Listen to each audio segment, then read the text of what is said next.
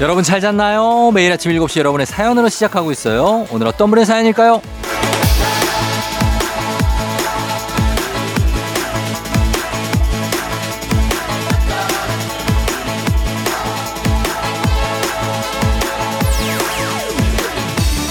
정주환님, 쫑디, 요즘 핫하다는 베이글 가게 앞에 줄 서 있어요.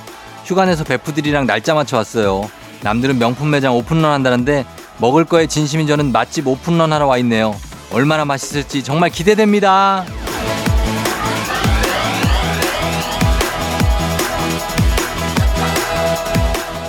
좋아하는 걸 향한 적극적인 자세 좋습니다. 잘 먹었겠죠? 휴가를 내서까지 내가 좋은 걸 찾아가는 그 태도가 멋진 거예요. 남들이 어디서 무슨 오픈런을 하든 말든 무슨 상관입니까? 내가 신나고 내가 좋으면 그만이지. 꼭 기대만큼 좋은 시간, 맛있는 하루 잘 보냈길 바라면서 우리도 신나는 주말권 즐겁게 행복하게 내가 하고 싶은 거 다 해야죠. 주도적으로 시작해 봅니다. 3월 24일 금요일 당신의 모닝 파트너 조우종의 FM 대행진입니다. 3월 24일 금요일 89.1MHz 조우종의 FM 대행진 오늘 첫 곡은 소녀시대의 G 정말 오랜만에 들으신 분들 많죠? 예, G로 시작했습니다. 아, 여러분 드디어 금요일이 왔네요. 그쵸? 이번 주는 이렇게 좀 빨리 간 것 같기도 해요.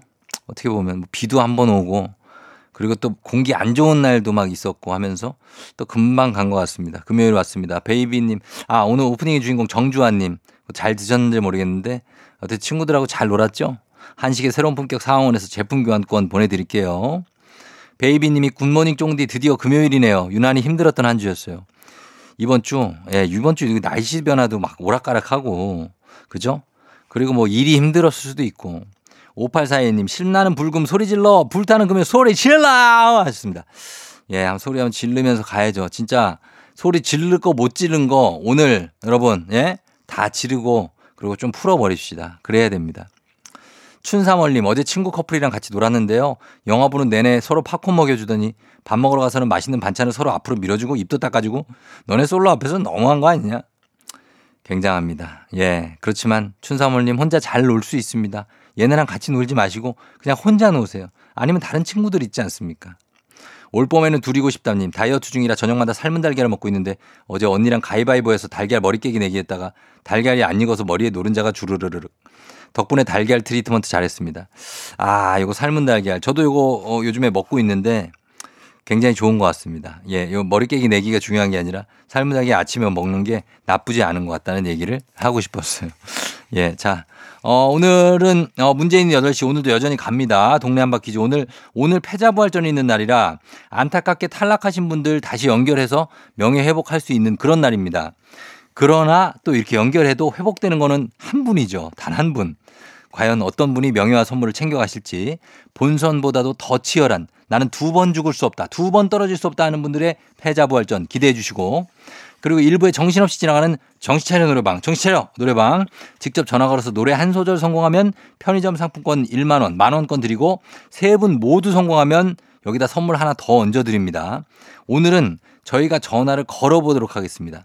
그래서 목청은 좋은데 내가 지금 손가락 스피드가 좀 느리다 하시는 분들을 위해서 자신감은 있는데 내가 좀 느리다 이런 분들을 위해서 한번 저희가 걸어보겠습니다.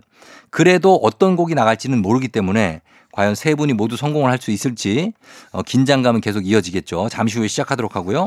저희는 new 퀴즈 먼저 만나보죠.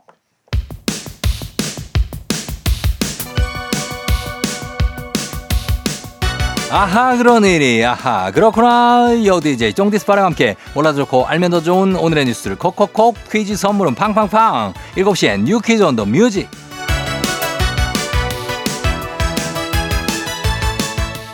뉴스 퀴즈 음악 한 번에 챙겨보는 일석삼조의 시간 오늘의 new 퀴즈 바로 시작합니다.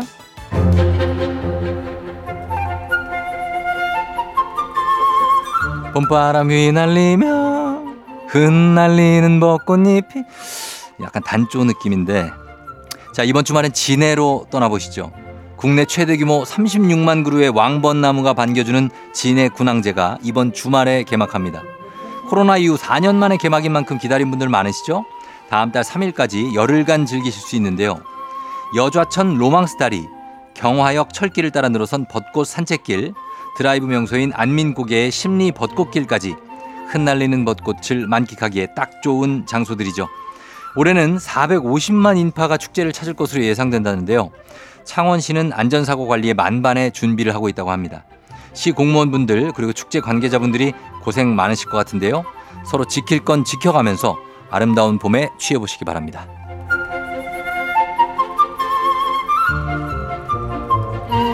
내일 밤 8시 30분 갑자기 주위가 깜깜해져도 놀라지 마시길 바랍니다. 매년 3월 마지막 토요일 밤 8시 30분이면 지구를 위해 딱 1시간 불필요한 불을 끄는 소등 행사가 열리는데요. 세계 자연기금이 진행하는 Earth Hour 캠페인으로 지난 17년 동안 이어져 온 전 세계적 환경 운동의 일환입니다. 기후 변화의 심각성을 되새기고 환경을 보호하자는 취지인데요. 전 세계 190여 개 국가의 공공기관, 기업, 그리고 시민들이 뜻을 모아 불을 끄고 있습니다. 우리나라에서는 국회의사당과 남산타워를 비롯해 주요 기업, 대형 호텔들도 불을 끌 예정이고요. 프랑스 파리 에펠탑, 시드니 오페라 하우스 등 세계 주요 명소들도 한마음으로 소등에 참여한다고 합니다. 내일 밤 8시 30분 지구를 위한 작은 행동 60분 소등에 여러분도 동참해 보시죠. 자, 여기서 문제입니다. 우리 가족 깨끗한 물 닥터 피엘과 함께하는 7시의 new 퀴즈. 오늘의 문제 나갑니다. 3월의 마지막 주 토요일인 내일 지구를 위한 환경운동 얼스 아워 캠페인이 펼쳐지는 날이죠. 세계 주요 랜드마크는 물론 전 세계 시민들이 참여하는 이 행사 밤 8시 30분부터 1시간 동안 이것을 해야 하는데요. 지구를 위해 우리가 해야 할 것 무엇일까요? 보기 드립니다. 1번 기도, 2번 스쿼트, 3번 소등. 정답 아시는 분들 음악 듣는 동안 단문 50원 장문 100원 문자 샵 8910 무료인 콩으로 정답 보내주시면 됩니다. 저희 정답자 다섯 분 추첨해서 선물 보내드릴 예정입니다. 자, 보내드릴게요. 음악 보내드리고 여러분 정답 받을게요. 부활 Lonely Night. FM대행진에서 드리는 선물입니다. 아름다운 식탁 창조 주비푸드에서 자연에서 갈아 만든 생와사비. 판촉물의 모든 것 유닉스 글로벌에서 고급 우산 세트. 한식의 새로운 품격 상황원에서 간식 세트. medical skincare 브랜드 DMS에서 코르테 화장품 세트. 갈베 사이다로 속 시원하게 음료. 첼로 사진 예술원에서 가족 사진 촬영권. 천연 화장품 봉프레에서 모바일 상품 교환권. 아름다운 비주얼 아비주에서 뷰티 상품권. 에브리바디 엑센코리아에서 블루투스 이어폰. 소나이산 세차 독일 소낙스에서 에어컨 히터 살균 탈취 제품. 판촉물 전문 그룹 기프코. 기프코에서 KF94 마스크. 주식회사 산과드레에서 한줌견과 선물 세트. 하남 동네 복국에서 밀키트 복요리 3종 세트. 블라인드의 모든 것 월드 블라인드에서 교환권. 여에스더 박사의 에스더 포뮬러에서 글루타치온 필름. 제부도 하늘길 서해랑에서 해상 케이블카 탑승권. 당신의 일상을 새롭게 신일전자에서 아쿠아 청소기. 하루 온종일 따뜻한 GL 하루 온팩에서 핫팩 세트. 건강을 생각하는 다양에서 오리 스테이크 세트. 전통 보약의 새로운 시각 트레서피에서 먹기 편한 한방 영양제. 판촉 사은품 전문기업 하나원 비즈마켓에서 카우프만 프라이팬 세트. 제과 명장 송영광의 명장텐 베이커리에서 소금빵 시그니처 세트. 톡톡톡 예뻐지는 톡스앤필에서 마스크팩과 secret 티팩트. 줄기세포 배양액 화장품 더 세린에서 anti-aging care HC 세트. 디저트를 디자인하는 케이크 드라마에서 폭탄 카스테라 4종 세트. 주식회사 창원 H&B에서 내 몸속 에너지 비트젠 포르테. 파라다이스 스파 도고에서 스파 입장권. 강창구 찹쌀 진순대 포장 전문점에서 즉석 조리식품. inner beauty 올린아이비에서 쾌변엔 순사기지 뼈 건강 플러스를 드립니다.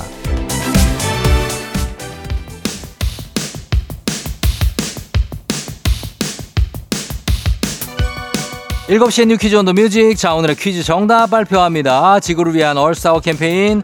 내일 밤 8시 30분부터 1시간 동안 우리가 해야 할 일 바로 정답 3번 소등입니다. 소등 8시 30분부터 1시간 부탁 좀 드리겠습니다. 정답 맞힌 다섯 분께 해상 케이블카 탑승권 보내드릴게요. 당첨자 명단과 선물 받는 법 FM댕진 홈페이지를 확인해주세요. 노래 한 소절로 정신을 확 깨우는 아침. 정신 차려 노래방.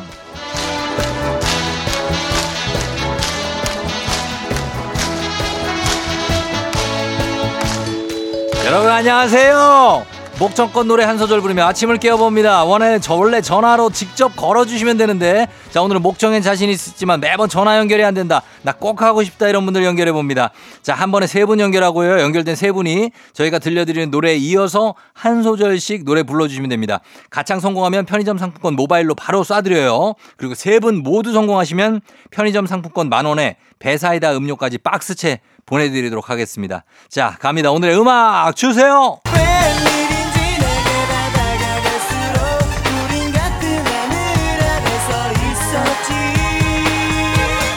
자, 갑니다. 1번 전화. 같은 하늘에 서 있었지.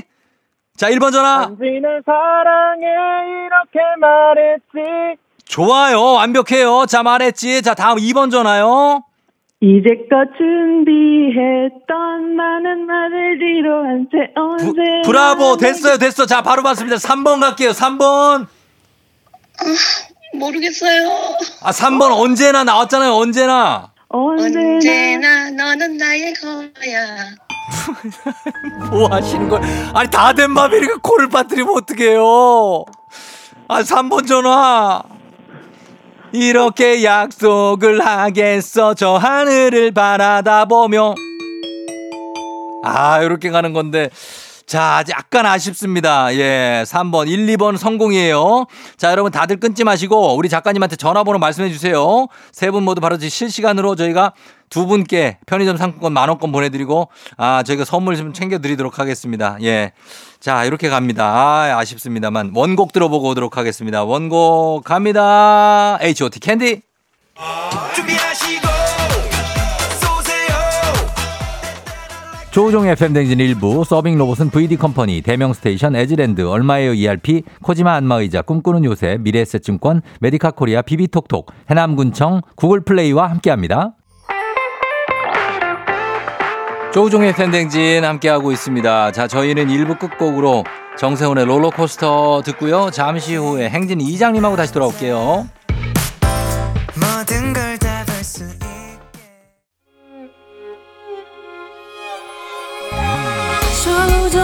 조정 나를 조정해줘. 조정 나의 조정 나를 조정해줘. 하루의 시절 우정조가 간다. 아침엔 모두 FM 댕진. 기분 좋은 하루로 FM 댕진.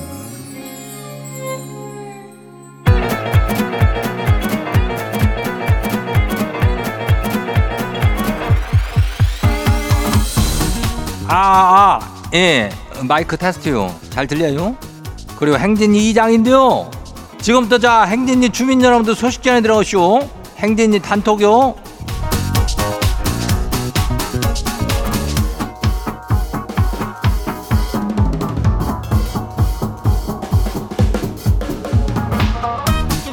그래, 아, 뭐 행진이 단톡 소식 다 들었쇼? 그 3827 주민이 말이요. 그 이장은 주말에 뭐 하냐고 묻던데 뭐 나라 비하를 뭐 특별한 거렇겠지만은 이장이 뭐 애랑 노는 거지 뭐요. 이 주말은 이장도 저 가정에 충실하려고 노력하는 거지 뭐요. 그러다 보니까 주말이 금방 가요. 예? 다들 뭐 그런 거 아니요? 주중에 뭐 시간 없어서 못한 거 다 주말에 하려고 그러는데 주말이 더 바쁘고 그런겨. 예. 아무튼 여러분들은 뭐 주민 여러분들이 쉬고 놀고 자고 뭐 이런 거 하는 거는 뭐든지 문제가 없다 이, 이 얘기요. 예. 오늘이 뭐 금요일이면 주말 거의 주말권이나 주말이라고 봐야 돼요. 그러니까 우리 주민들도 주중에 못했던 일 있으면은 내일과 내일 모레 이때 실컷 해요. 그리고 저 행진이에도 문자도 좀 많이 좀 전해주고 그래요. 문자가 샤프고 89106 단문이 50원이 장문이 100원이 예, 콩은 무료니까 그리고 저기 오늘 행진이 선물은 샤워기 필타 교환권이게 나가요. 예. 요거 받아가요. 그래, 우리 행진이 단톡 바로 한번 봐요. 첫 번째 가시기 봐요. 예, 5311 주민요. 이장님, 매일 차로 출근하는 언니가 동작이 굼떠요. 느려도 너무 느리게 준비를 해요. 예를 들자면, 물 한 컵을 마셔도 아주 우아하게 마시느라고 한참이 걸려요. 이장님 이 느낌 뭔지 아시죠? 보고 있는 치만 속이 터져요. 맨날 서두르라고 빨리 좀 하라는 볼멘 소리가 나오는데 이걸 뭐좀 좋대요. 뭘 어떻게 해야 우리 언니 좀 빨라질까요? 이건 태생이 이렇게 좀 저기 뭐라 그럴까 좀 차분하다 할까 좋게 얘기하면 그런 거지만은 나쁘게 얘기하면 그냥 느려 터진 거지. 예. 이거는 사실 고치기가 쉽지가 않은데 이게 장단점이 이슈. 어. 그냥 빨리 오라 그러면 돼. 그럼 또 그 사람들 거기 있어 하고선 또 빨리 올 때도 있는데 그래도 조금 느린 거는 이해해야 어, 뭐 어쩔 수가 없는겨. 어, 다음 봐요. 두 번째 것이요. 2915 주민 아시오? 어, 그래요. 이장님 요즘 애들은 왜 이렇게 똑똑하대요? 지 아들이 8살밖에 안 됐는데 그시 제 핸드폰 바탕화면도 지가 좋아하는 손흥민 선수로 바꿔놓고 직장 단톡방에 들어가가지고 저를 방에서 빼버리질 않나 패턴도 지 맘대로 그냥 다 바꿔버렸슈 아니 이게 혼자 잠깐 만지작거리는데 이런 만행을 다 저질러 놓은 거요. 지가 공학도가 꾸몄는지 혹시 얘가 지 꿈을 이뤄주려나요? 그나저나 이장님도 핸드폰 조심해요. 요즘 애들 무서워요. 그래요 그래. 이걸 한번 넘겨준다면은 애들이 참 그 난리를 쳐놔. 어, 나도 뭐 어떻게 풀질 못하게 만들어 놓으니까 조심해야 돼 애들이 귀신같이 이걸 다룰 줄 아는 본능적인 어떤 그런 동물들이요. 요즘 애들 조심해요. 다음 봐요 다음 소식 누구요 이 4086 주민요 이장님 치는 아내랑 초등고 동창인데요 걸핏하면 아내 친구들이 지 집에 놀러 와가지고 지가 중학교 때 그냥 잠깐 자주 잠깐요 사귄 여학생 이야기를 그렇게 해요. 아 지발 효경이 지 선영이한테 눈치 좀 챙기라고 말 좀 해줘요. 니들만 우리 집에 오면 나 그냥 떠나고 싶다. 니들 좀 맹간히 좀 해라. 그래야 아내 친구들이라고 와가지고 이게 다 적들이여. 어, 내 편에 하나도 없는겨. 왜 그건 자꾸 옛날 그 사귄 얘기를 하는겨.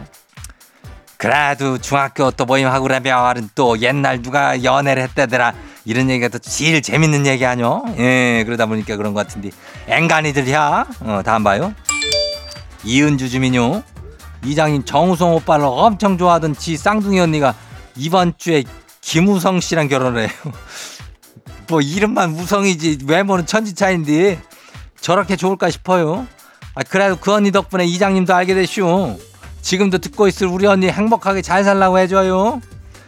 그래야 정우성을 얼마나 좋아하면은 이름을 김우성이랑 결혼을 해야. 그래갖고 쫑디 저기 조우종이도 그래서 좋아하는 거 아니요? 우종이나 우성이나 약간 비슷하니까. 그렇다면 나는 정우성한테 감사하지. 어. 가무성도 있는데 가무성도 엄청 팬일게요. 아무튼 간에 결혼 축하하고 저기 언니 쌍둥이 언니 잘 좀 살라고 좀 부탁 좀 드려요. 다음 봐요. 마지막이요. 6515 주민요. 이장님 치는 백화점 떡집 직원인데요. 아예 하루에 단 대여섯 분 정도는 꼭 제일 맛난 떡이 뭔지를 물어봐요. 그래서 성의껏 골라주면은 자기는 그걸 싫어한대요. 아 그래가지고 입맛에 맞는 걸 사가지고 가라 그러면은 제일 잘 팔리는 건 또 뭔지 또 물어봐요. 그래 또 알려주죠.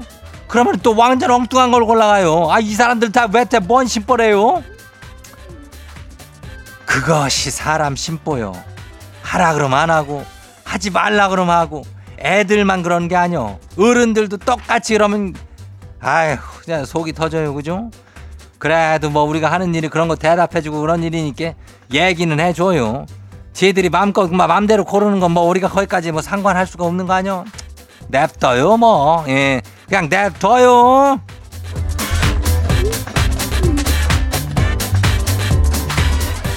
오늘 소개된 행진이 가족들한테는 샤워기 필터 교환권 이거 챙겨드려요. 어, 행진이 단통 매일 열리니까 행진이 가족들한테 알려주고 싶은 정보나 소식 있으면은 행진이 요 말머리 달아가지고 여기 저기 하면 돼요. 그리고 단문이 50원이 장문이 100원이 예, 문자가 샤퍼 8910이니까 그리고 뭐 저기 하고 콩은 무료죠. 예. 우리는 저 노래 듣고 올게요. 스테이시 테디베어 girls,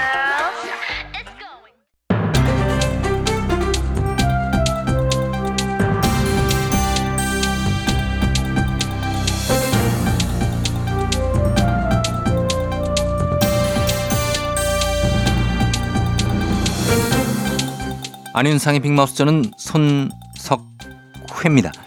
보이스피싱 수법이 무섭게 진화하고 있어서 주의하시라고 자주 알려드리게 되는데요. 이번에는 경찰청을 사칭한 애플리케이션입니다.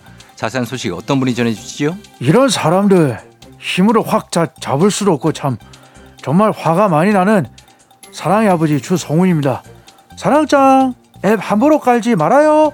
예, 앱을 함부로 깔지 말라는 말씀은 이제 좀 말하기도 지칩니다만은 그만큼 깔 수밖에 없게 유혹을 했겠지요. 이번엔 어떤 방식이지요? 예, 수사관이라면서 전화를 합니다.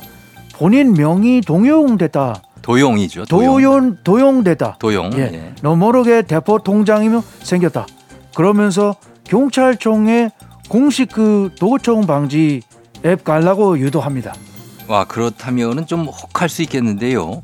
그래서 그 앱을 깔면 어떻게 되지요? 연락처, 위치 정보, 통화 기록 그, 그 개인 정보 싹 다 넘어가 버립니다. 도청도 됩니다. 도청. 도청까지 어, 된다고요? 무섭습니다. 야 이거는 심각한데요. 더 심각한 것은 그게 깔린 휴대전화로 검찰청에 전화를 하면 그러면 검찰이 아닌 사기꾼 일당한테 전화가 갑니다. 예, 그러면 핸드폰이 통째로 조작이 되는 거네요. 그렇습니다. 아주 무서워요. 예. 이런 식으로 빼낸 개인 정보로 맞춤형 보이스 피싱 하는 것입니다. 이렇게 감염된 전화기만 938대, 예. 166명한테 그 61억 원 많이도 뜯어냈네. 와 씨. 그거는 안윤상 씨 목소리 아닙니까 방금? 아 그래 아니 예. 어, 어쨌든 아, 뭐 아, 다시 할까요? 아닙니다. 그럼 이걸 어떻게 해야 되는 겁니까? 우리가 막을 방법이 없는 겁니까? 예, 일단 공공기관은 어떤 경우에도 앱 다운로드 경로로 전속 안 합니다. 그러니까 깔지 마시고 의심되는 앱이 있으면 비행기 모드로 전환하고 삭제 아니면은 다른 전화기로 수사기관에 신고하시면 되겠습니다. 예, 정말 사기꾼들이 그 머리랑 기술을 다른데 좀 써줬으면 좋겠는데. 안바를 걸어버려야 됩니다. 안바. 예, 어쩜 이렇게 부지런하게 남의 등을 아무튼 주의하시고요. 앱 제발 함부로 깔지 마시기 바랍니다. 오늘 소식 감사하지요.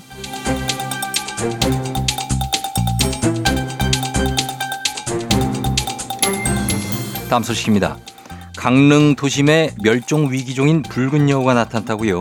자세한 소식 어떤 분이 전해주시죠? 팽아 아 팽수입니다 아 예. 여우 예뻐요 귀여워요 나만큼 귀여워요 예, 아, 팽, 팽수군요. 여우가 어떻게 도심에 나타난 거지요? 네 이거 환경부 보건사업이었답니다 작년 11월에 소백산에서 방사했던 여우래요 소백산에서 방사한 여우가 강릉까지 간 건가요? 예 그렇답니다 위치 추적장 틀어보니까는 400km 이동했답니다. 예. 동화 안동 평창 강릉 찍고 지금은 동해에 있대요.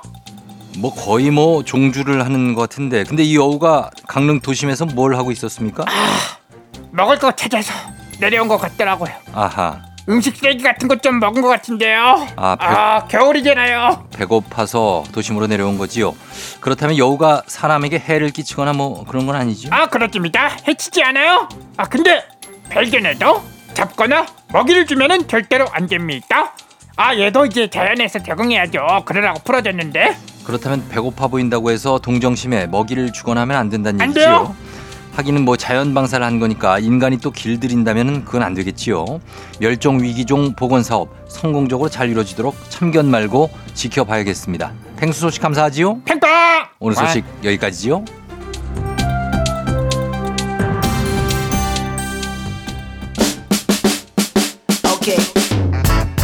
프라이머리 자이언티 만나.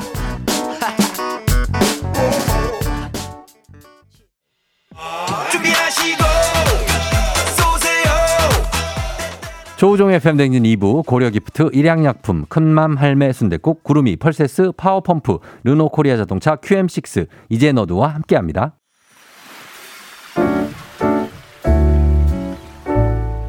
마음의 소리.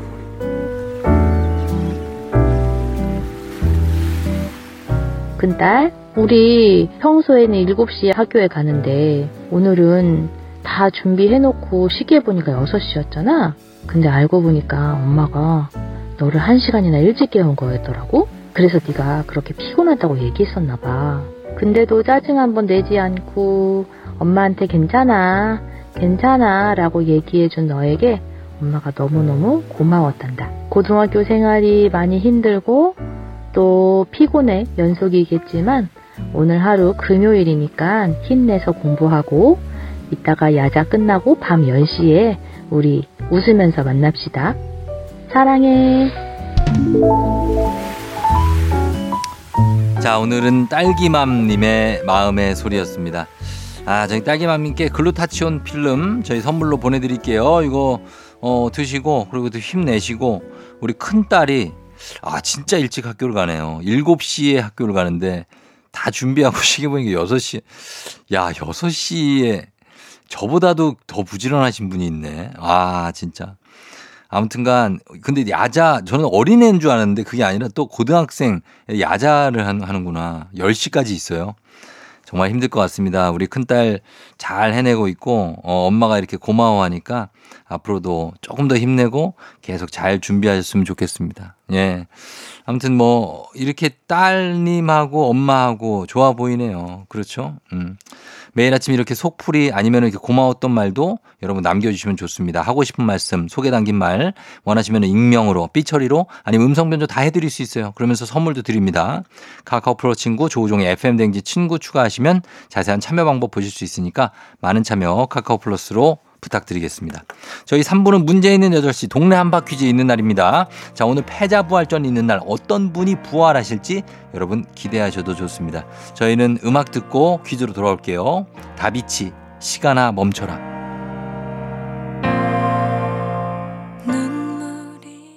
오늘 내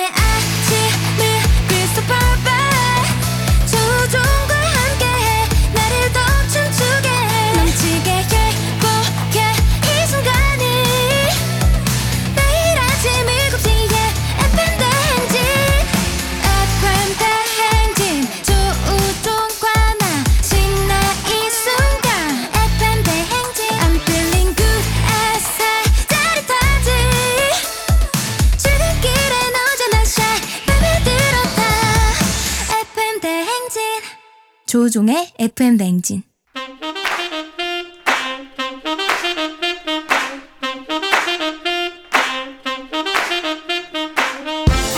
바쁘다 바빠 현대사회 나만의 경쟁력이 필요한 세상이죠. 눈치, 지식, 순발력 한 번에 길러보는 시간입니다. 경쟁이 꼽히는 동네 배틀 문제 있는 8시 동네 한바 퀴즈.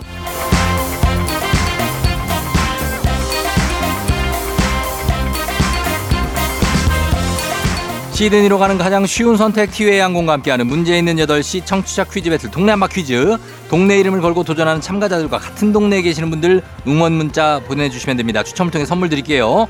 단문 50원 장문 100원의 정보 이용료가 드는 샵 8910으로 참여해 주시면 됩니다. 자 문제는 하나 동대표는 둘이고요. 구호를 먼저 외치는 분이 답을 먼저 외칠 수 있습니다. 틀리면 인사 없이 그냥 만원짜리 편의점 상품권 드리지만 그래도 안녕.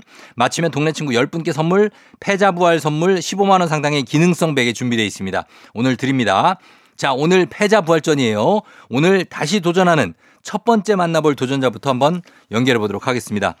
자, 이분은, 어, 미아동 대표 5월에 결혼한 예비, 예비, 신부 서진 씨인데 웨딩 촬영 가는 길에 퀴즈 푸셨었고 탈락하고 예비 신랑한테 혼이 나셨다고 합니다. 받아봅니다. 안녕하세요. 안녕하세요. 예, 아, 서진 씨 기억납니다, 목소리가. 네. 그때 촬영은 잘 했어요? 힘들어 죽는 줄 알았어요. 왜, 왜, 힘들죠? 네. 그때 웃는 연습하러, 어. 네. 그리고 또 어땠어요? 칠장 신랑이 혼냈다고요? 네. 왜요? 아니, 답을, 네. 답을 알고는 있었는데. 어, 알고 있었는데 좀 늦은 것 뿐인데. 네, 그래가지고. 예. 햄버거는 맛있게 먹었습니다. 그래요. 아유, 감사하고. 그, 저 결혼식은 네. 언제죠? 5월 21일이야. 5월 21일. 아, 또 네. 좋을 때 하네. 예, 준비 잘 하- 맞아요. 되고 있죠? 네. 어, 그래요. 다시 연결돼서 너무 감- 반갑고, 오늘은 한번 꼭 승리해 보세요. 네, 노력해 보겠습니다. 알겠습니다. 예, 자, 잠깐만 기다려 주세요. 자, 다음 네. 도전자도 만나봅니다. 엄마랑 함께 출근하며 매일 라디오 듣는다던 김포 풍무 대표 28살 소연 씨 한번 연결해 보도록 하겠습니다. 소연 씨, 안녕하세요. 안녕하세요. 예, 반가워요. 김포 풍무 맞죠? 네, 맞아요. 아, 그때 너무 좀 아깝지 않았어요? 그니까요. 제가 보이는 라디오로 다시 들었거든요. 예, 예, 예. 근데 공대생 출신이었더라고요. 그거 맞아요. 그래서 아 떨어질 수밖에 없었구나 했습니다. 어, 그분이 이제 공대 출신이라 그쪽에 좀 강점이 있어가지고, 그니까요. 뭐, 예, 소연 씨가 그럴 수 있었는데, 어쨌든 어, 어, 엄마랑 출근은 요즘도 하고 있어요? 같이? 오늘도? 네, 네, 맨날 맨날 듣고 오늘도 들었습니다. 아니, 근데 엄마랑 왜 출근 같이 하는 거예요? 어디 비슷해요, 가는 길이?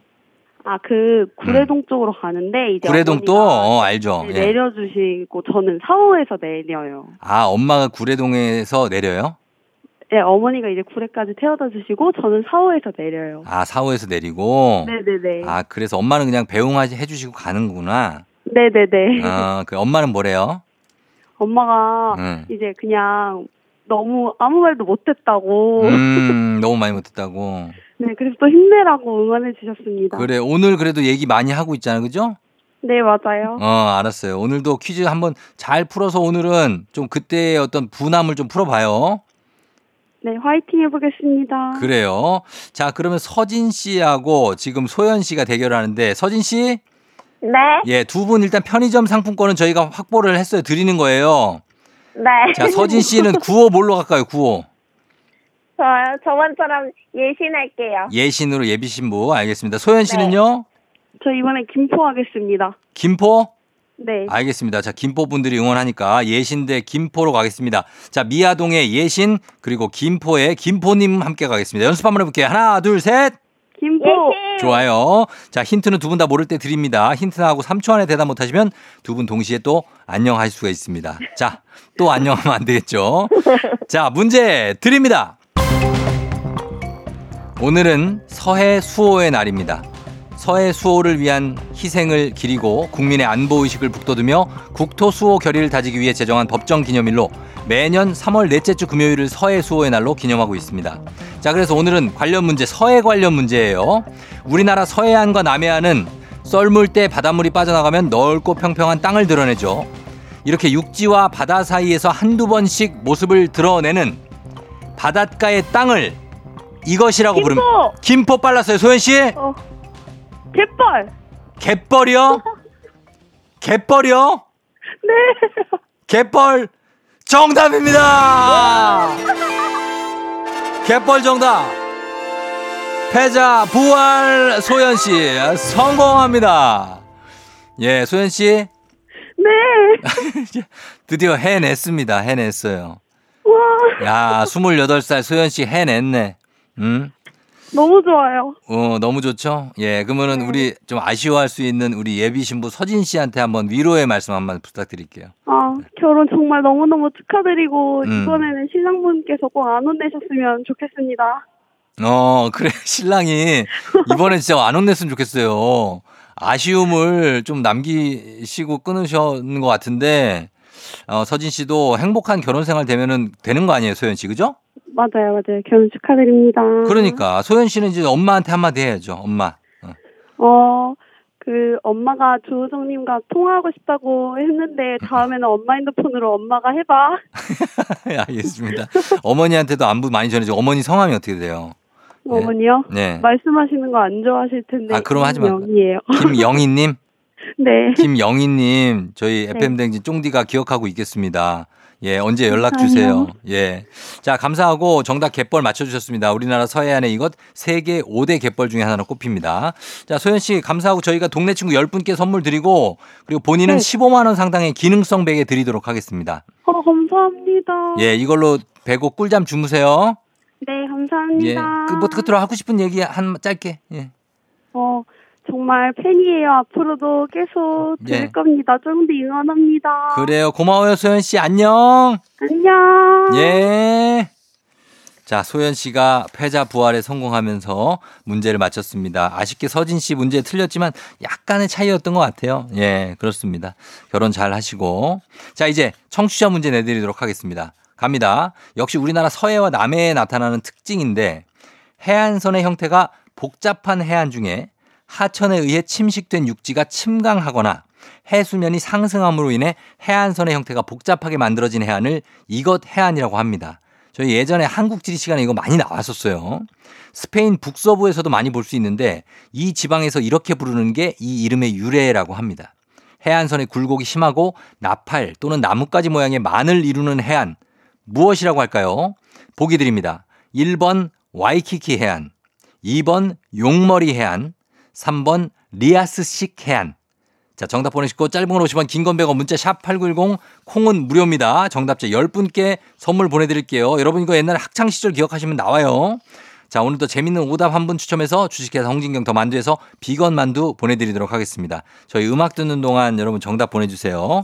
자, 음악은 쿨, 맥주와 땅콩. 쿨의 맥주와 땅콩 듣고 왔습니다. 자, 이제 청취자 퀴즈 정답 발표할 시간이죠. 바로 발표합니다. 정답은 바로 두구두구두구두구두구두구 리아스식 해안입니다. 리아스식 해안. 예, 용머리 해안으로 생각하시는 분들도 많을 텐데 잘 생각해 보시면 리아스식 해안 많이 들어봤던 기억이 날 겁니다. 자, 정답 맞힌 분들 10분께 저희가 선물 보내드릴게요. 베스트 오답도 한 분 선정해서 주식회사 홍진경 더 만두에서 비건 만두 보내드리도록 하겠습니다. 조우종의 FM댕진 홈페이지에 선곡표에서 명단 여러분 확인해 주세요. 자, 저희는 간추린 모닝뉴스 시작합니다.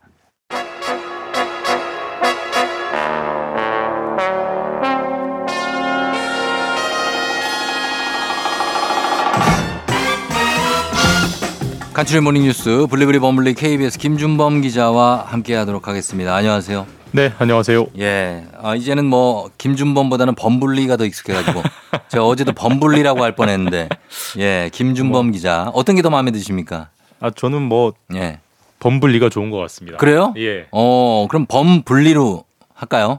범 범 범기영 기자가 뛰 있잖아요. 범 씨가 있어요. 범 기자로 예, 범 기자, 범블리. 부캐로 활동하는 것도 괜찮습니다. 뭐 나쁘지 않은 것 같습니다. 그렇죠? 네. 알겠습니다. 예, 본명 김준범, 부캐 범블리 이렇게 하는 겁니다. 네. 자, 오늘 첫 뉴스는 국제 뉴스인데 유럽 관련 얘기인데 아 이게 무슨 얘기입니까? 요즘에 독일이 군대를 키우고 있다. 예? 네. 뭐 어떻게 보면은 뭐 먼 나라 얘기일 순 있는데 유럽이니까. 예. 근데 제가 뒤에 말씀드리겠지만 우리와도 이제 좀 연결이 돼 있는 문제인데. 음. 어, 독일은 대표적인 전범 국가죠. 그렇죠. 1차 세계 대전, 2차 세계 대전을 독일이 일으켰으니까. 예, 예. 근데 독일은 이제 2차 세계 대전 이후에 패전하고 반성을 아주 지독하게 한 나라 아니겠습니까? 많이 반성은 했죠. 그런 면에서 일본하고는 좀 많이 비교가 되는데 예. 이제 독일이 반성한 의미에서 한 가지 했던 게 음.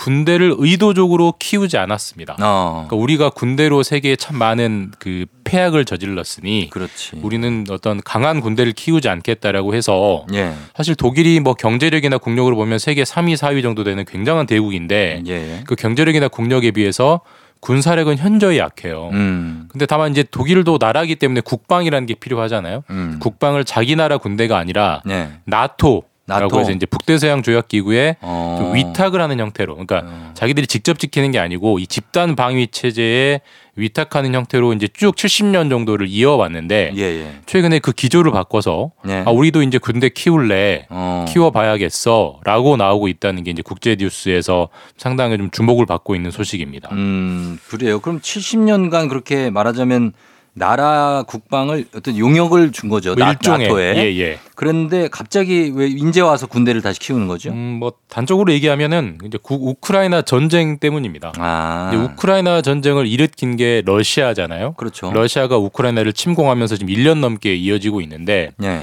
뭐 세계지도 보시면 알겠지만 독일이랑 러시아는 상당히 가까워요. 가깝죠. 예. 그리고 유럽 중에서도 영국이나 프랑스는 항상 러시아랑 사이가 안 좋았지만 음. 독일은 상대적으로 사이가 꽤 좋은 편이었습니다. 그렇죠, 예. 그래서 그때 그 천연가스도 수, 저, 소- 송유관으로 수송 받고 하면서 밀접한 경제 관계가 있었는데 네. 어, 러시아가 우크라이나 전 우크라이나를 침공하는 거 보니까 음. 아 러시아를 더 이상 믿을 수는 없겠다. 음. 러시아가 언제 우리로 쳐들어오지 말라는 보장이 있느냐? 네. 안 되겠다. 우리도 군대를 키워야겠다라고 하면서 지금 독일의 새 총리가 네. 적극적으로 군비를 확장하고 있습니다. 음, 그 전에 이제 메르켈 총리 때는 이런 얘기가 없었군요. 그때는 뭐 러시아와 사이가 아주 좋았고, 좋았고. 오히려 그때 독일의 입장은 어, 도- 러시아와 자본주의 거래를 점점 많이 하면 네. 러시아도 자본주의화 되면서 음. 이제 서구화 될 거다라고 네. 예상을 했었는데 이제 푸틴 대통령이 장기 집권을 하면서 음. 그 예상은 완전히 빗나갔죠. 야, 이게 진짜 저희는 그냥 1, 2차 세계 대전 끝나고 뭐다 한국 전쟁 끝나고 나서 이제는 전쟁이 좀 없는 시대가 왔구나 했는데 요즘 왜 이렇게 군대를 키우는 거죠? 나라들이? 뭐 사실 우리가 이제 우리 주변에서 전쟁이 없기 때문에 전쟁이 없다고 느끼지만 당장 유럽이 지금 계속 1년 넘게 전쟁 중이잖아요. 아 이제 그렇죠. 다시 전쟁의 시대가 오고 있다라는 사람 그 것들을 조금씩 의식을 하는 거죠. 그래서 이제 음. 독일이 저렇게 군비를 키우는 건데 예. 군비라는 게 이게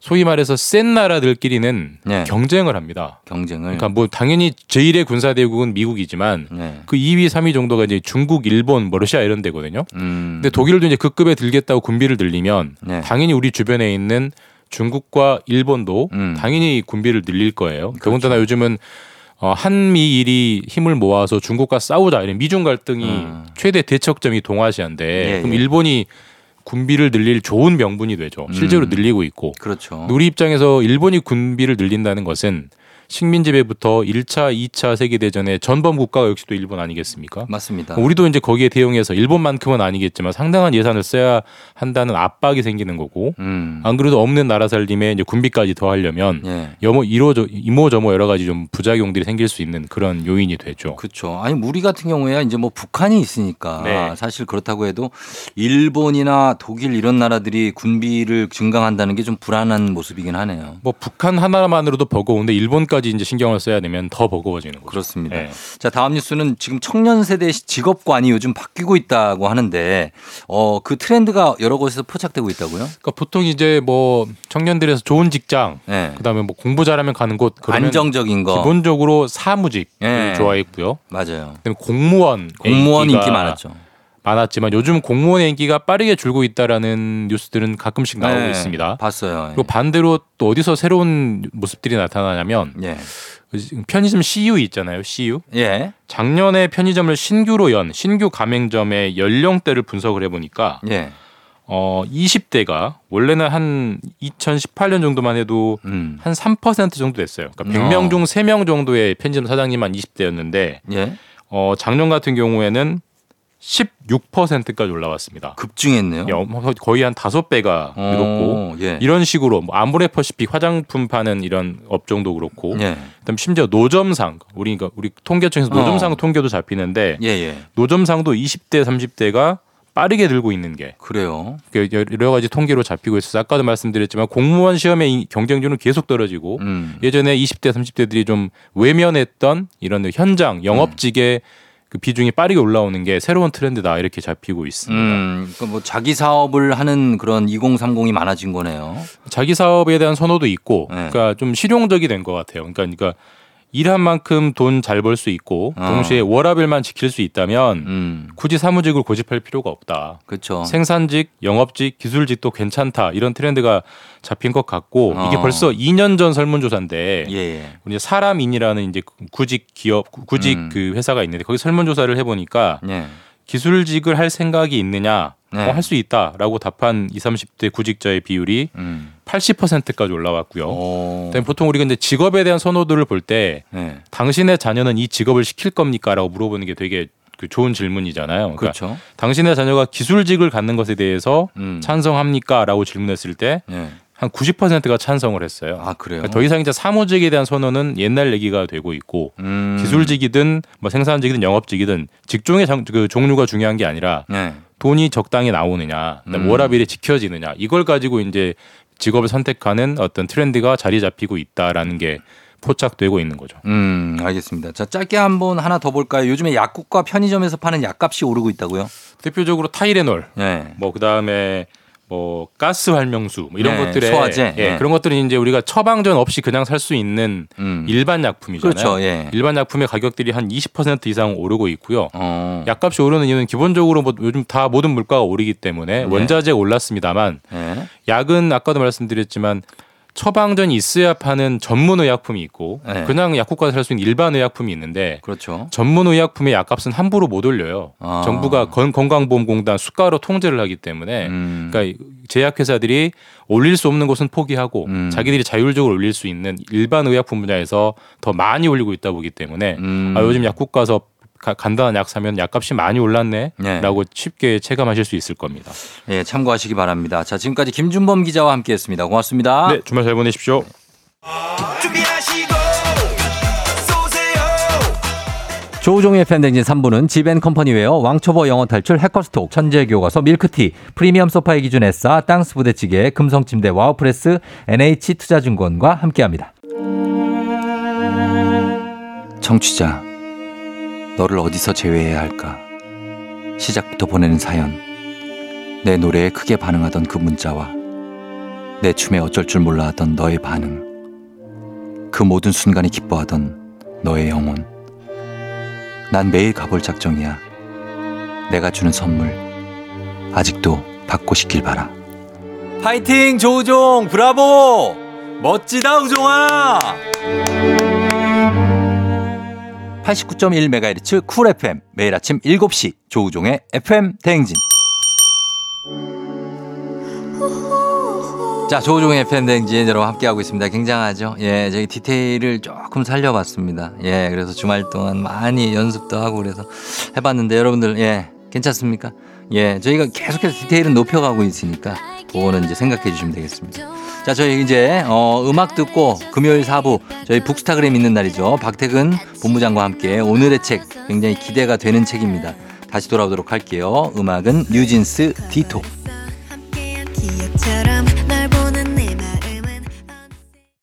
기분 좋은 바람에 진해지는 feeling 들리는 목소리에 설레는 good morning 너에게 하루 더 다가가는 기분 이 어쩐지 이젠 정말 꽤 괜찮은 feeling yeah.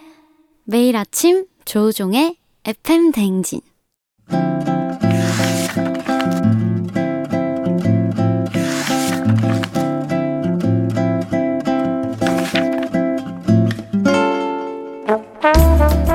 금요일에만 문을 여는 곳이죠. 책 읽어주는 남자 박태근 씨와 함께합니다. FM 댕진 라디오 책방 북스타그램.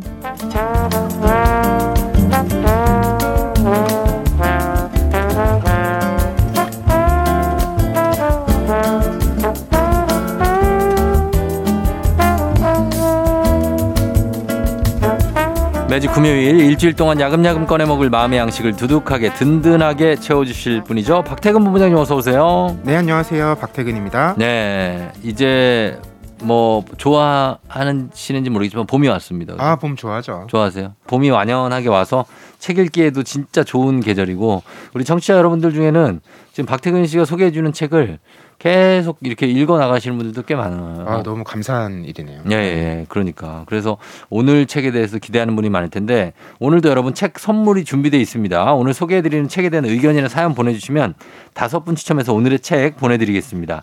문자 샵 8910으로 짧은 걸 50원, 긴 건 100원, 그리고 콩으로, 콩은 무료죠. 보내주시면 되겠습니다.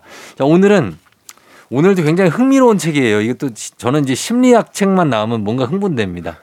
예, 오늘도 심리 치료사 분이 쓴 책입니다. 가까이 하고 싶지 않지만 나도 모르는 사이에 찾아오는 주제. 바로 무기력이에요, 무기력. 맞아요. 예. 봄 하면 에너지가 넘칠 것 같지만 오늘 좀 무기력하게 한번 해볼까요, 우리가 네, 진행을? 의외로 이게 또 봄에 처지고 하던 대로 해요. 아, 갑자기 또 버전을 바꾸네. 네, 제가 네. 가져온 책이 네. 브릿 프랭크라는 사람이 쓴 책이고요. 네. 제목은 무기력의 심리학인데요. 그렇죠. 이 저자가 임상 심리학자고 심리 치료사예요. 예. 20대 때부터 심리학을 공부했는데 여성 작가입니다. 네, 그 시절에도 예. 어, 너무 자기가 정서적으로 불안정해서 음. 진통제도 많이 먹고 예. 관계 중독에 시달리고 어. 자기를 부정하고 음. 그런 과정 속에서 아주 극심한 무기력에 빠져 있었대요. 예. 그러다가 본인도 음. 왜 미국에는 심리 상담 모임 많잖아요. 많죠. 영화 드라마 영화에 나오죠. 나오죠. 예. 그런데 가서 얘기하면서 음. 치료도 받고 음. 그 과정에서 아 무기력이라는 게 네. 치료해야 할 문제가 아니라 어. 오히려 무력 무기력이 왔을 때 네. 아 이때가 내 내면을 한번 돌아봐야 할 때다 어. 신호를 주는 거다 아하. 이걸 깨닫고 그 부분에 공부를 하면서 네. 이 책까지 쓰게 된 거죠. 그렇죠. 그래서 작가 자체가 무기력을 심하게 겪어보고 음. 이 책을 쓰신 건데 사실 무기력이란 말은 굉장히 사실 그 부정적이잖아요. 좀 뭐 의미가 보면 왜 이렇게 그렇죠. 무기력하냐 음. 뭐 이렇게 쓰니까 근데 빨리 좀 벗어났으면 하는 마음이 더빨 생기는 것 같아요. 그렇죠. 특히 한국은 워낙 이제 빠르고 바쁘고 네. 역동적인 하- Dynamic Korea라고 하잖아요. 활력의 사회인데. 네. 그러니까 네. 무기력한 사람은 어. 뭔가 좀 문제가 뭔가- 있는 사람처럼 어. 얘기를 하는 문화가 있죠. 많이 있어요. 특히 이제 신입 사원들에게 어. 신입 사원이 좀 차분하면 예. 아 굉장히 안정감이 있다 생각하는 게 아, 아니라 그게 아니고 왜 이렇게 에너지가 없지? 사람들이 이런 얘기 한단 말이죠. 아 해요 해 100%야. 네. 그 예. 이런 선입견에서 좀 벗어나야 한다고 이야기를 시작해요. 근데 이걸 음. 비유를 이렇게 들더라고요. 예.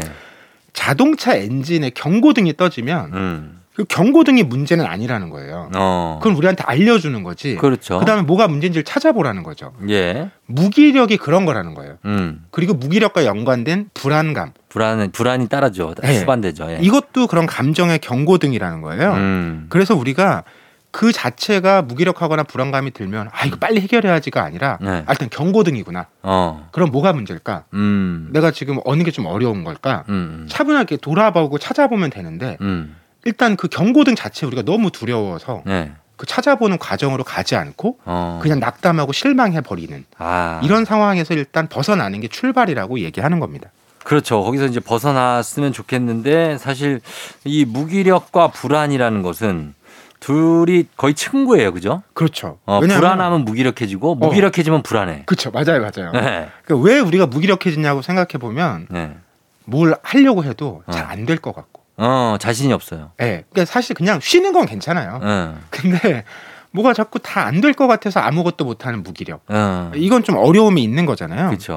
작가는 이런 얘기를 덧붙여요. 이 불안감이나 무기력이나 다 고쳐질 필요가 있는 게 아니라 이해될 필요가 있다. 음. 앞서도 말씀드렸듯이 경고등 같은 거라는 거예요. 음. 그러니까 우리 몸이 예를 들어서 네. 아픈데도 경고를 안 보내. 어. 그럼 아픈 줄도 문제지. 모르고 더 문, 그쵸, 더 큰 문제가 되잖아요. 제일 문제가 췌장암이잖아요. 네. 증상 없이 음. 바로 발견되면 그 말기잖아요. 맞아요. 그런 것처럼 증상 경고등이 켜지는 건 좋은 거죠. 그렇습니다. 예. 그게 내가 잘 작동하고 있다는 이제 그 표현이기도 하거든요. 음. 그래서 이 불안감이나 무기력은 그런 감정의 경고등이다 이렇게 이해를 하면 되고 네.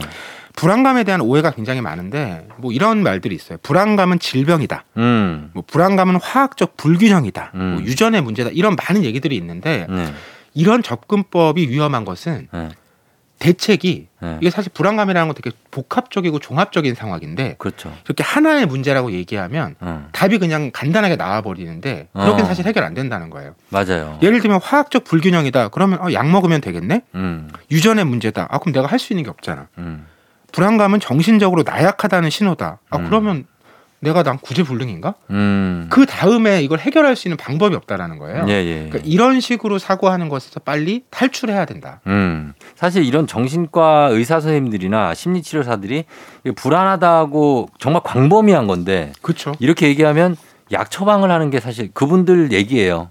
약 처방하는 거 말고는 방법이 없는 게 안타깝다. 음. 그리고 뭐 병이면 무슨 병, 무슨 강박증, 뭐든 그런 거에 범주에 넣어 버려야 하는 차트에 써야 하는 자신들이 좀 더 미안하다 음. 이런 얘기를 하거든요. 이게 그러니까 그런 그 정신 병리학적, 정신 의학적 음. 접근도 이제 있겠지만 네, 또 진화 심리학적 접근도 있는데 그건 뭐예요? 저자가 이렇게 설명하거든요. 네, 인류의 뇌라는 게요. 음. 행복보다는 음. 생존에 초점이 맞춰져 있다고 얘기해요. 그 옛날엔 그랬죠.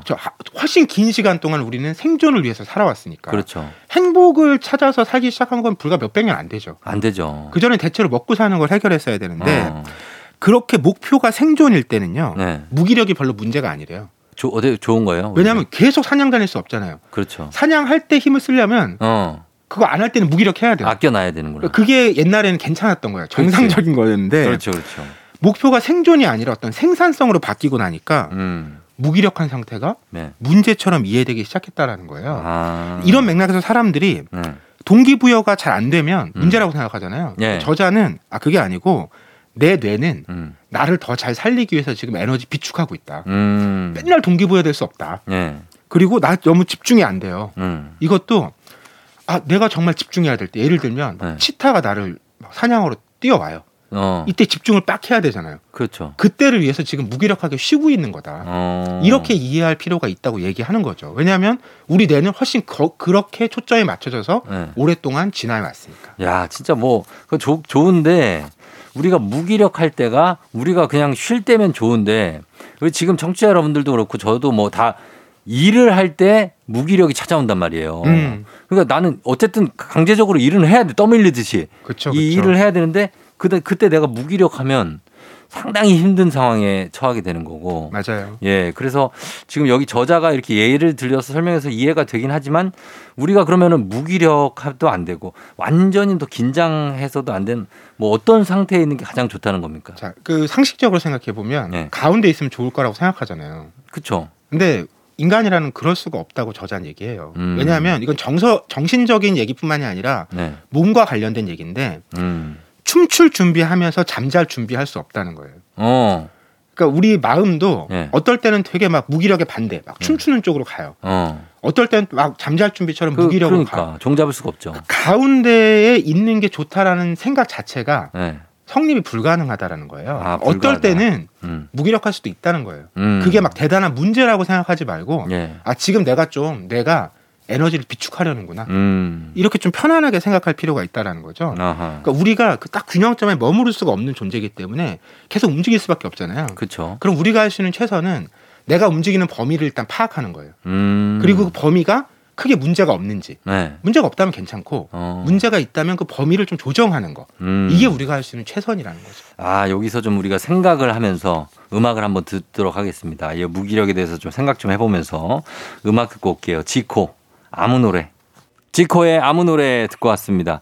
자, 오늘은 임상 심리학자 브릿 프랭크의 무기력의 심리학 이 책으로 얘기 나누고 있는데 앞으, 앞에서 지금 무기력하고 불안이 같이 다닌다, 친구다, 어, 거기에 대한 약간 오해가 있다, 이렇게 짚어봤는데 어쨌든 이- 우리가 이런 변화가 필요할 때 해볼 수 있는 방법이 음. 있어야 되잖아요. 그렇죠. 그때 대응법을 하나씩 보겠습니다. 네, 그. 그 얘기들이 이 책의 후반부에 집중되어 있는데 예. 무기력에 찾아올 때 제일 쉽게 할 수 있는 거 음. 자신과 3인칭으로 대화해 보라. 아, 1인칭이면 네. 아나 요즘 너무 다 위축돼 있고 안 되는 것 같아. 어. 이게 나랑 똑같아지잖아요. 그래 얘기를 해요. 근데 이걸 이름을 넣어서 한- 한다든지 어. 아니면 아예 3인칭으로 바꾸면 음. 어 그는 요즘에 음. 좀 많이 위축돼 있는 것 같은데 아, 나 스스로 그렇게 이게 좀 거야? 어색해 보이지만 어, 왜 너- 이게 필요하냐면 예. 우리가 대체로 자신보다 타인에게 친절하대요. 자신에게 어. 좀 가혹하고 아, 진짜. 이거 3인칭으로 하면 어. 나를 조금은 타인을 보듯이 음. 친절하게 볼 수 있다라는 거예요. 예, 예. 그러니까 앞서도 말씀드렸듯이 자꾸 무기력이 문제야 문제야 문제야 이러면 더 위축되니까 음. 일단은 아 그거 큰 문제 아니야 음. 이렇게 얘기해 줘야 되는데 음. 그걸 자기 자신한테 나라고 얘기하면 잘 안 되니까 음. 3인칭으로 바꿔서 얘기해 보자는 거죠. 어, 그렇게 어, 3인칭으로 바꿔보고 아니면 좀 이렇게 풀샷으로도 한번 보고 자기 자신을 뒤에서 아 이게 다른 이- 각도에서 내가 영혼이 돼서 음. 따로 떨어져 나와서 자기를 보는 거죠. 그렇죠 그렇죠. 어, 그러면은 좀 잘 관찰할 수 있고. 그래서 이게 스스로 자기를 좀 친절하게 대해줘라. 맞아요. 라는 얘기인데, 그래야 상태를 잘 파악할 수 있다는 거죠. 그렇죠. 그리고 음. 또 친절하게 대하면서 정확하게 얘기하는 방식 중에 하나가 네. 자기를 이제 양육자의 태도로 바라보는 거예요. 양육자, 엄마, 아빠처럼. 네, 그러니까 음. 아이가 뭔가 내 뜻과 다른 행동을 하거나 혹은 네. 함께 약속한 것과 다른 행동들을 할때 음. 우리가 그걸 지적하고 또 바로 잡아주고 이런 과정들을 하잖아요. 네. 그렇게 얘기할 때를 떠올리면서 자기와 대화해보라는 건데 음. 여기서 중요한 건 이거예요. 수치심을 주지 않는 거. 아, 수치심. 네. 아이들한테도 수치심을 주지 않는 게 중요하죠. 그렇죠. 그러니까 네. 막너 네가 잘못해서 이거 큰일 났어 이게 아니라 아니죠, 그거 아니고. 이게 왜 문제인지 어. 이걸 차분하고 정돈된 말로 그렇지. 혼내면 안 되고. 그렇죠. 그래야 이제 수용을 하는 거잖아요. 음. 그리고 나서 거기서 끝나는 게 아니라 아 근데 요건 이렇게 됐으니까 그러면 음. 다음엔 어떻게 해야 될까? 음. 이 계획을 세울 수 있는 어. 이런 대화의 패턴을 자기 자신과 나누면 도움이 된다는 거죠. 예를 들면 어떻게 하면 좋을까요? 뭐 이- 어떻게 자기한테 말을 걸 거 아니에요. 네. 누가 해주지 않잖아요. 엄마 아빠가 안 아, 해주잖아요. 그 혼잣말 좀 잘 안 하세요? 저는 가끔 저는 하- 많이 해요. 어떤 거 하세요? 저는 그냥 제가 상태에 대해서. 아 저는 너 예를- 요즘 좀 어떻게 뭐 우종아 뭐야 괜찮지? 너 어, 괜찮은 그쵸. 거야? 아, 그러니까 그런 거예요. 그런 어, 거. 요즘 뭐 문제 없잖아. 아주 간단하게. 뭐 이런 식으로 네. 가끔 말을 걸죠. 남들도 다 그래 너 정도면 괜찮아 지금 어. 선 지키고 있어. 그렇지, 그렇지. 이런 얘기들을 해주는 거죠. 해주는 거죠. 네, 근데 그 다음에 중요한 게 음. 다음에 어떻게 할지에 대한 다짐과 방향을 설계를 할 필요는 있다라는. 어, 그렇게 해라. 알겠습니다. 자, 근데 혼자 하는 거는 그나마 좀 쉬워요. 네. 근데 다른 사람하고의 관계에 있어서 아. 생기는 어떤 문제 이런 건 어떻게 대응해야 됩니까? 이 책에서도 이제 뒤쪽에 가면 네. 뭐 연인이나 부부 간의 관계, 음. 가족 간의 관계, 뭐 네. 친구 간의 관계 이런 거에서 엄청나게 많은 분량을 할애하고 있는데 네, 네. 일단 이 연인과 부부는 제가 잘 모르는 영역이라서 아, 그 일단 우정 우정부터 갈까요? 우정 얘기를 우정부터. 해보면 예, 우정부터. 아이들의 우정과 어른의 우정이 다른데 네. 우리는 자꾸 어릴 때 우정을 전제로 해서 어. 어른의 우정도 생각을 해서 아. 여기서 갈등이 더 생긴다고 얘기해요. 아, 그래요? 어른의 우정이 뭐가 다르냐? 어. 첫째, 가끔 만나도 문제 없다. 어, 그- 그치. 매일 만날 필요가 없다. 예. 세월에 따라서 그 우정이 가까워졌다가 멀어지는 현실을 인정해도 괜찮다. 음. 그리고 친구가 꼭 베스트 프렌드여야만 할 필요는 없다. 다른 음. 수준의 우정도 충분히 즐길 수 있다. 그쵸, 그쵸. 그리고 여기 핵심. 음. 모임에서 일찍 떠나도 괜찮다. 맞아. 어. 이게 어린 그러니까 시절에는 이거는 괜찮아요. 그 또래 압력이라고 예, 하죠. 예, 예. 또래 친구들의 간의 관계가 너무 내 삶에 영향을 많이 미치기 때문에 음. 사실 먼저 떠나는 게 엄청 부담스러운 일이잖아요. 맞죠. 근데 그런 강박을 우리가 어른이 돼서도 네. 관계에서 못 버린다는 거예요. 아 그러면 못 버리죠. 예, 그러니까 더 불안해지고 예. 그 내가 불안감이 심해지면 아예 모임에 안 나가게 되고 음. 관계가 파탄이 되고 음. 이렇게 악순환이 된다라는 거죠. 음, 맞아요. 그런 것들도 괜찮다. 그러니까 친구들 사이에서 오랜만에 이렇게 무슨 모임을 해서 음. 근데 옛날 생각이 나는 거예요. 그래갖고 되게 자주 만나다. 그 자주 만나. 근데 금방 깨져. 그런 모임 보면. 음. 그러니까 그냥 지그시 1년에 한 번 보더라도 꾸준히 보는 사람들이 맞아요. 오래 봐요. 맞습니다, 맞습니다. 예, 네. 그런 거를 좀 생각하고 가족은 어떻게 가족은 모르시니까 하지 말까요? 아니, 가족에 그 네. 우리에게 도움되는 말이 한 두 가지 있는데 어떤 거 있어요? 자기 가족을 예. 아 좋다 나쁘다라고 자꾸 판단하지 말라는 거예요. 음. 그냥 정서적으로 숙련되어 있는가 서툰가. 그, 어, 그건 뭐지? 네. 그러니까 이 사람은 네. 아 어른이구나. 음. 형제 중에도 예. 그런 좀 더 성숙한 친구가 있고 있죠, 있죠. 여전히 어린 티를 못 벗어나는 사람이 있고 어, 그렇죠. 이런 게 있잖아요. 예. 그렇게 판단을 해서 아, 이 사람은 그러면 이런 부분 좀 더 성숙할 수 있도록 내가 도와줘야지. 음. 이렇게 생각을 해야지. 네. 아, 쟤는 별로야. 나랑은 안 되겠어. 어. 더 해볼 게 없어. 어. 좋다 나쁘다를 판단하면 네. 왜냐하면 이 얘기를 왜 하냐면 가족은 이거 때려 뗄 수가 없기 때문이에요. 어. 그러니까 그 상황을 인정해야지 어. 이렇게 그냥 판단해 버리면 안 된다는 그. 가족이랑 남편도 마찬가지예요. 남편 안에 때려야 뗄 수가 없지 않습니까 지금 그죠? 아 어? 그래도 뗄 수 있다. 그뭐 법적으로 우리가 아그 여러 그거 가지 그런데 네, 상황이 가능하니까. 그거 그래도 아 일단은 그거를 떼기가 아, 그렇군요. 또 제가 네, 너무 그- 가볍게 얘기를 했네요. 아, 네. 하여튼 간에 이제 정서적으로 좀 성숙하면 좋은 어른인데 이제 그렇지 못한 어른들도 있으니까. 예. 그래서 예. 이 책에서 또 하나 얘기하는 게 예. 예. 우리 스스로도 그럼 정서적으로 어른이 돼야 되잖아요. 음. 근데 우리가 자꾸 불안해지거나 무기력에 빠지면 예. 어린 시절로 회귀한다라는 거예요. 아 그래요? 예. 왜냐하면 그때로 회귀하면 어. 모든 게 다 이해되고 예 예. 또 남들이 또 날 더 도와줘야 될 것 같고 음. 이런 상황이 놓이잖아요. 음. 어, 그래서 자기를 그냥 더 자꾸 어리게 보는. 음. 그래서 물어보래요. 뭐라요? 지금 스스로 어. 자신을 몇 살로 느끼고 있는가? 아 진짜. 예, 내 정서적인 나이가 지금 어느 정도인가? 음. 근데 저는 몇 평소, 살 같아요, 평소에도 주변에서 예. 요즘 다안 쓰는 말이지만 어. 애늙은이라는 말 아. 왕왕 듣거든요. 아니 아 그래요? 그러니까 저 20대 때도 약간 40대처럼 얘기한다. 아 그랬구나. 어, 약간 뭐 그 세월 세상 다 산 사람처럼 얘기한다. 어. 이런 얘기들을 많이 들어왔거든요. 예 예. 어, 어떠세요? 제가 보면요. 어, 어, 박대근 뭐- 저요? 아니 스스로 어, 스스로. 어, 내 나이가 한 몇 살 정도 돼 보이냐? 아직 제 지금 나이까지는 못 미친 것 같다는 생각이 좀 들죠. 아, 어, 좀더 성숙해야 어, 된다. 성숙해야 된다. 어, 아직까지는 좀 덜 컸다. 예. 예, 여기서 그- 핵심이 우리는 예. 성숙에 대해서 음. 어떤 이제 선입견을 갖고 있는데 네. 성숙하면 왠지 우리는 차분하고 안정되고 이런 걸 떠올리잖아요. 네. 근데 저자 얘기가 정서적으로 성숙한 성인은 어. 그냥 아이처럼 놀 수 있다는 거예요. 어. 오히려 더 아. 창의적이고 어. 아이처럼 지내는데 예. 덜 성숙한 사람들이 음. 자꾸 어른이라는 강박만 갖고 아, 이게 그렇죠. 격차가 생기잖아요. 음. 내 상, 상상과 예. 현실의 격차가 생기니까 그게 더 안 되고 더 오버하게 되고 음. 이렇다라는 거죠. 사실은 딱 맞춰져 있는 사람은 음. 오히려 그런 그 제약에서 벗어나서 음. 더 자유롭게 자기 하고 싶은 대로 하고 싶은 말들을 하면서 음. 즐길 수 있다는 거예요. 그거는 나중에 70대 돼야 왜 70대인가 60대인가가 자기가 아무리 법도에 어긋나는 생활을 하려고 해도 마음 가는 대로 네. 해도 법도에 어긋나지 그렇죠. 않는다. 그 아, 그런 공- 나이가 있잖아요. 공자가 얘기했던 이른이 이제? 부르고 네. 어, 그러니까 그 나이가 되면 모르겠지만 우리는 내가 마음대로 하면 잡혀갈 것 같은데요. 그러니까 그덜 성숙했다는 덜, 어, 우리는? 아직, 아직 모자라.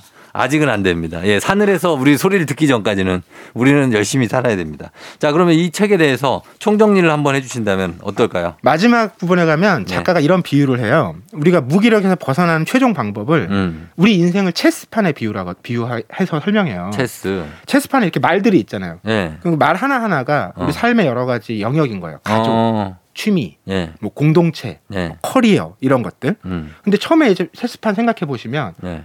하나를 딱 움직여야 뭐 다른 게 움직일 수가 있잖아요. 어, 그렇죠. 그렇죠. 예, 시작이죠. 장기도 네. 그렇고. 그러니까 무기력이나 불안감은 그걸 아예 못 움직이는 상태인 거예요. 아, 일단 뭘 하나를 움직여야 네. 그게 틀린지 맞는지를 알 수가 있는 거죠. 음. 그래서 일단 그 내 삶의 여러 영역 중에 네. 내가 조금은 가볍게 움직여 볼 수 있는 거. 어. 이게 뭔지를 일단 골라보고 그렇죠. 좀 더 천천히 움직여야 될 걸 골라보고 음. 그걸 구분한 다음에 음. 가볍게 움직일 수 있는 것부터 일단 음. 그게 한 칸이든 두 칸이든 움직여 보면 맞아요. 거기에 대해서 판단이 오잖아요. 어. 그러면 내가 다음에 어떤 또 말을 어. 어떻게 움직일지 어. 생각할 수 있다라는. 그렇지. 장기판도 보면은 일단 졸 작은 애들 먼저 이제 막 자유자재로 움직여 보잖아요. 그게 핵심이에요. 그러니까 막 처음에. 인생을 한 번에 바꿀 수 있는 건 없습니다. 어. 예, 그런 작은 시도와 성취를 네. 갖고 그걸 바탕으로 또 다른 걸 시도하는 거니까. 그렇죠. 그러니까 무기력에서 벗어나기 어려운 것도 어. 이걸 뭔가 한 방에 뒤바꿔 줄 거. 어. 예를 들면 막연한 로또 방을 당첨 기다리지. 같은 거. 맞아요. 근데 그거 안 된다는 거예요. 어. 그리고 대부분 그런 경우 로또를 사지도 않아요. 그렇죠. 움직이면서 기다려야죠. 맞아요.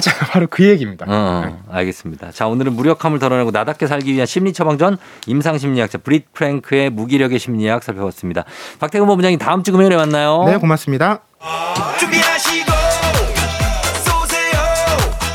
조우종의 FM 대행진 4부는 동국제약 치센, 구글플레이, JX포, 르노코리아 자동차 QM6, JW 생활건강과 함께합니다. 자, 오늘도 마칠 시간이 됐네요. 오늘은 끝곡으로 페더 엘리아스의 Loving You Girl 전해드리면서 인사드리도록 하겠습니다. 여러분 금요일이에요. 잘 보내시고요. 내일 만나요. 오늘도 골든벨 울리는 하루 되시길 바랄게요.